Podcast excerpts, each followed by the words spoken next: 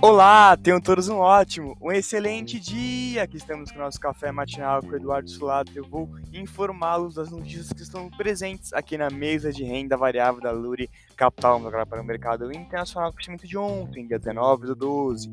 S&P 500 fechou em queda de 0,75%, DXY fechou em queda de 0,16% e o Tesouro Americano fechou em alta de 1,84% com as promessas de aperto monetário dos bancos centrais ao redor do mundo, estão dificultando a disposição dos investidores em tomar risco, com o Bolsa de Nova York caindo pelo quarto dia consecutivo.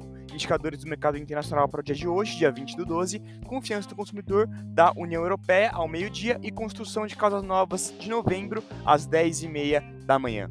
No mercado doméstico, fechamento também do dia de ontem. O Bovespa fechou em alta de 1,33%, o dólar futuro fechou em queda de 0,32% e o DI1 F27, que é o juros aqui no mercado doméstico, fechou em queda de 0,33%. A Bolsa Doméstica se animou no dia anterior com a possibilidade de a PEC de transição nem ser aprovada na Câmara, após o STF retirar o Bolsa Família do teto de gastos no radar doméstico atenção com o quadro fiscal no Brasil e com aumentos de inflação, tanto no mercado doméstico quanto no mercado internacional. Este foi o Café Matinal com a mesa de renda variável da Lura Capital. Tenham todos ótimos negócios!